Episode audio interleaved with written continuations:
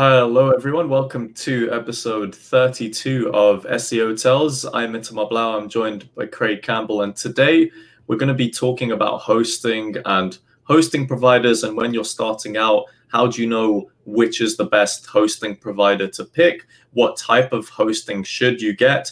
The pros and cons of the different types, etc., etc. So, Craig, for people who aren't aware of I guess, different types of hosting plans that you can get. Could you just give us an overview of what you can expect when you're about to purchase hosting for your website? So you've got various different options.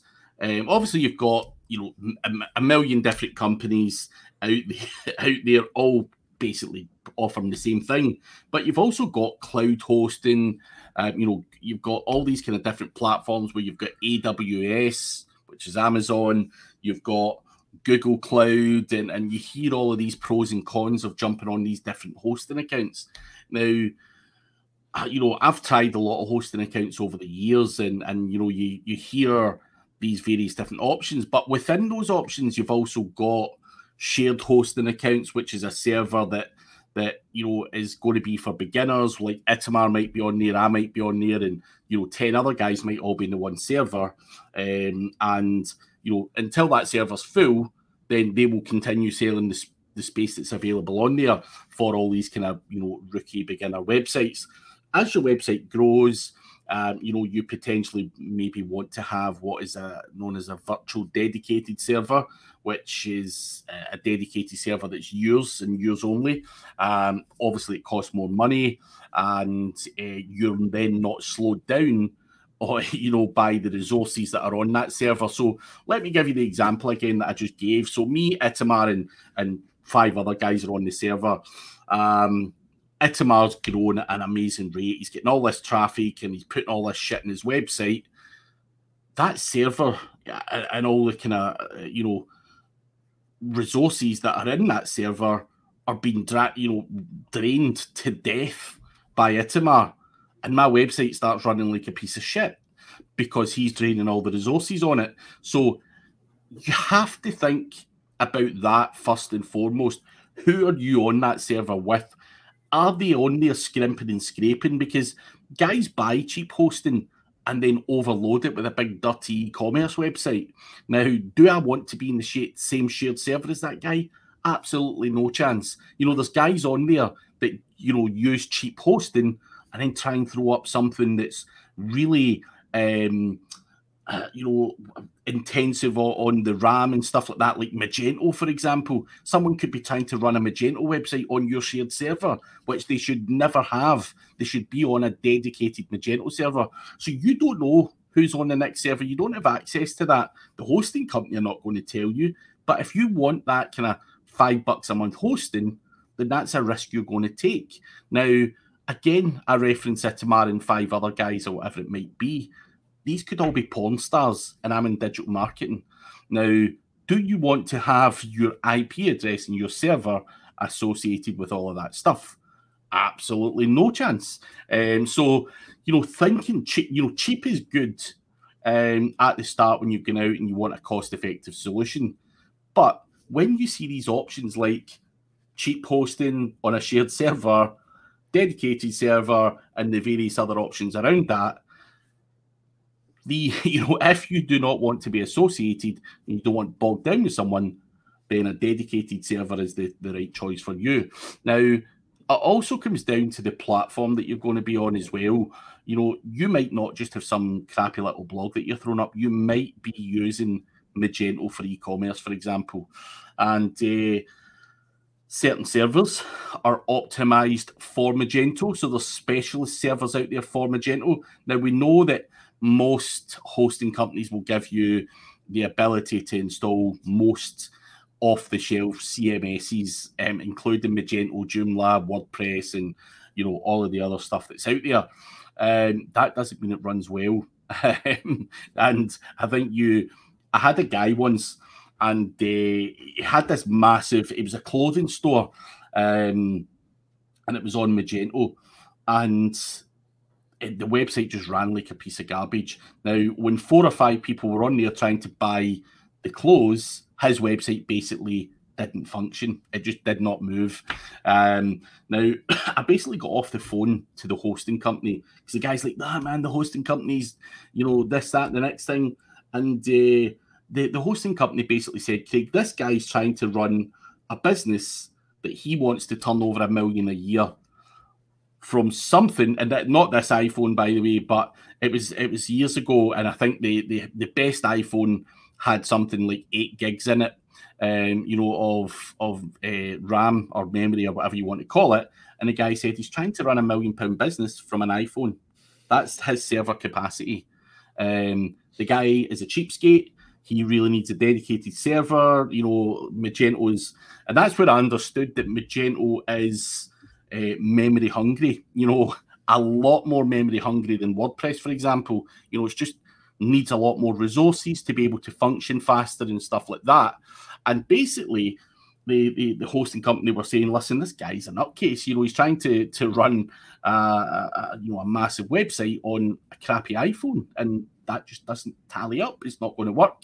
And no matter who he gets that, says they can optimize and make the website faster, the bottom line is the foundation that he's on is always going to be slow because he's a cheapskate. Um, and eventually that guy did go and he got a, a dedicated server for Magento from UKFast. Um, and it was all optimized for Magento, that specific server, and it did run a hell of a lot better. So it's not just a case of where do you go and host your website? Jump over here and get the cheapest deal going. Um, there's a lot more thought to go into it. Um, likewise, what we said in last week's show, it's very easy to just jump in and go for the best deal, but you could be jumping in there, uh, and it's the same way. You know, would you ever share a house or share a hostel with, uh, you know, some armed robbers and and you know potentially some murderers? Absolutely not. So it's who you're surrounded by, and uh, you wouldn't set foot in a you know a hostel with those guys in it. Why would you ever put your business into a hostel, if you like, with those guys surrounding it? So yeah, that's I think, think that's, that.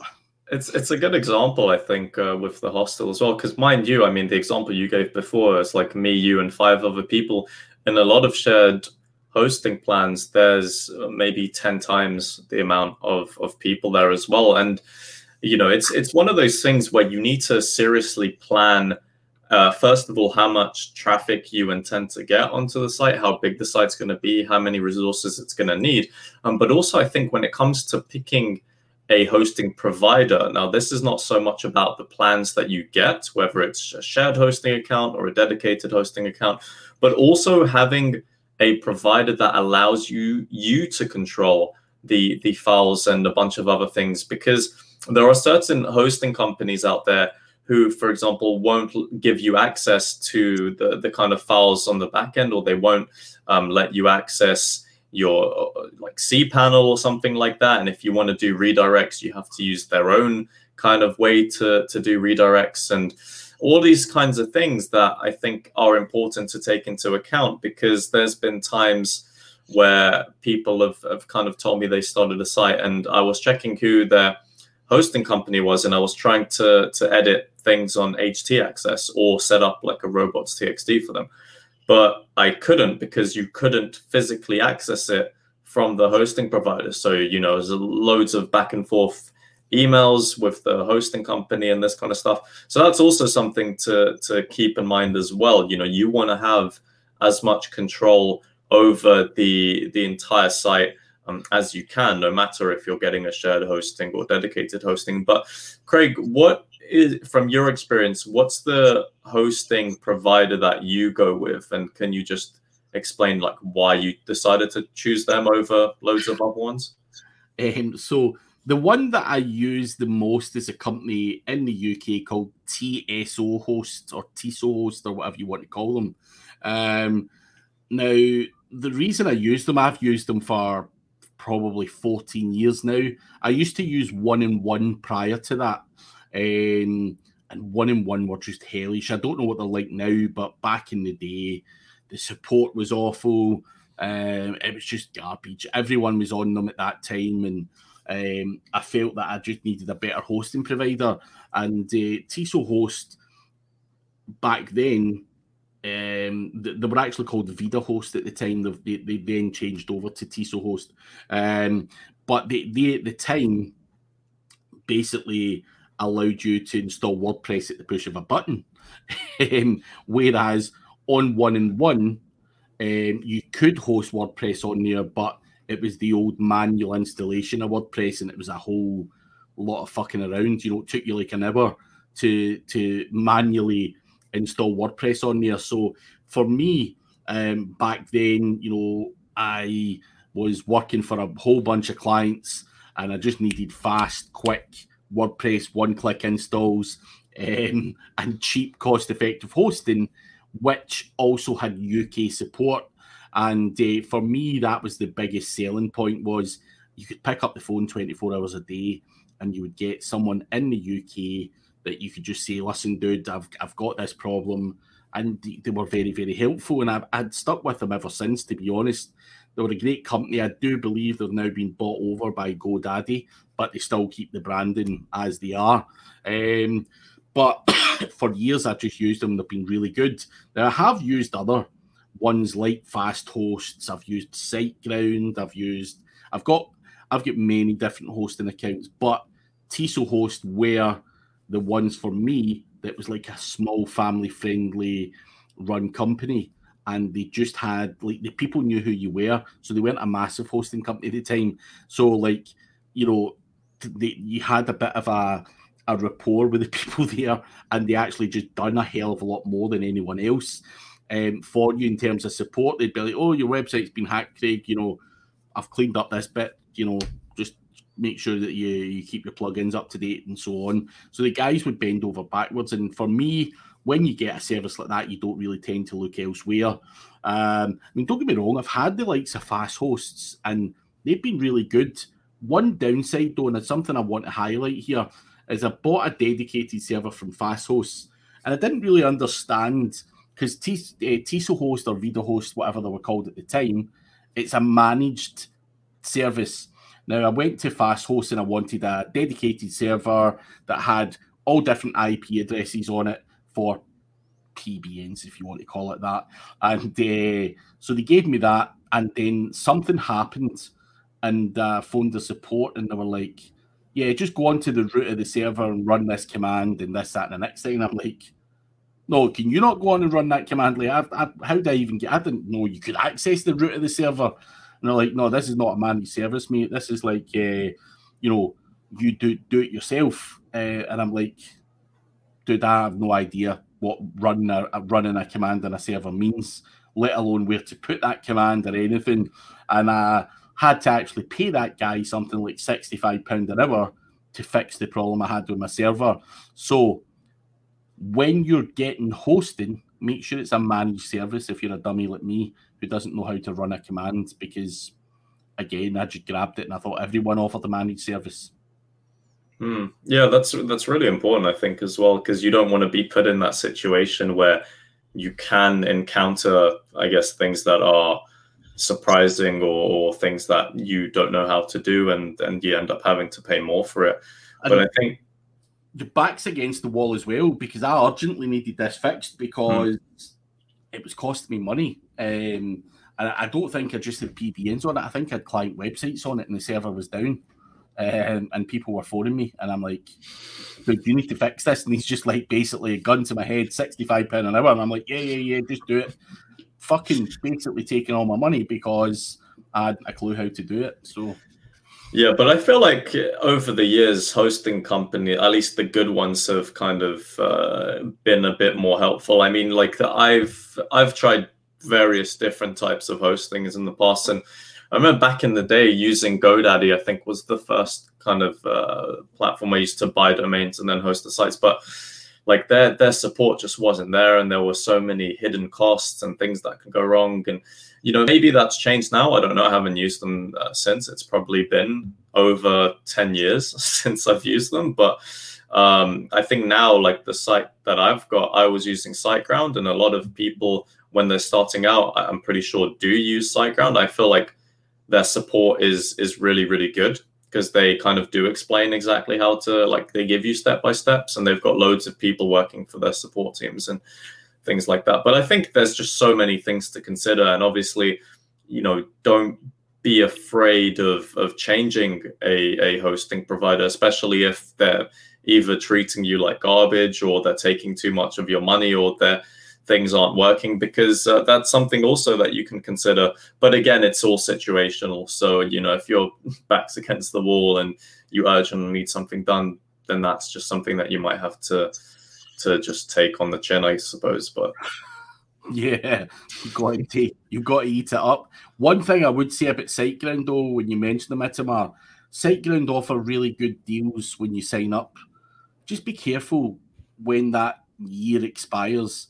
Very often you find that the price trebles, um, and that's something I don't actually like about SiteGround.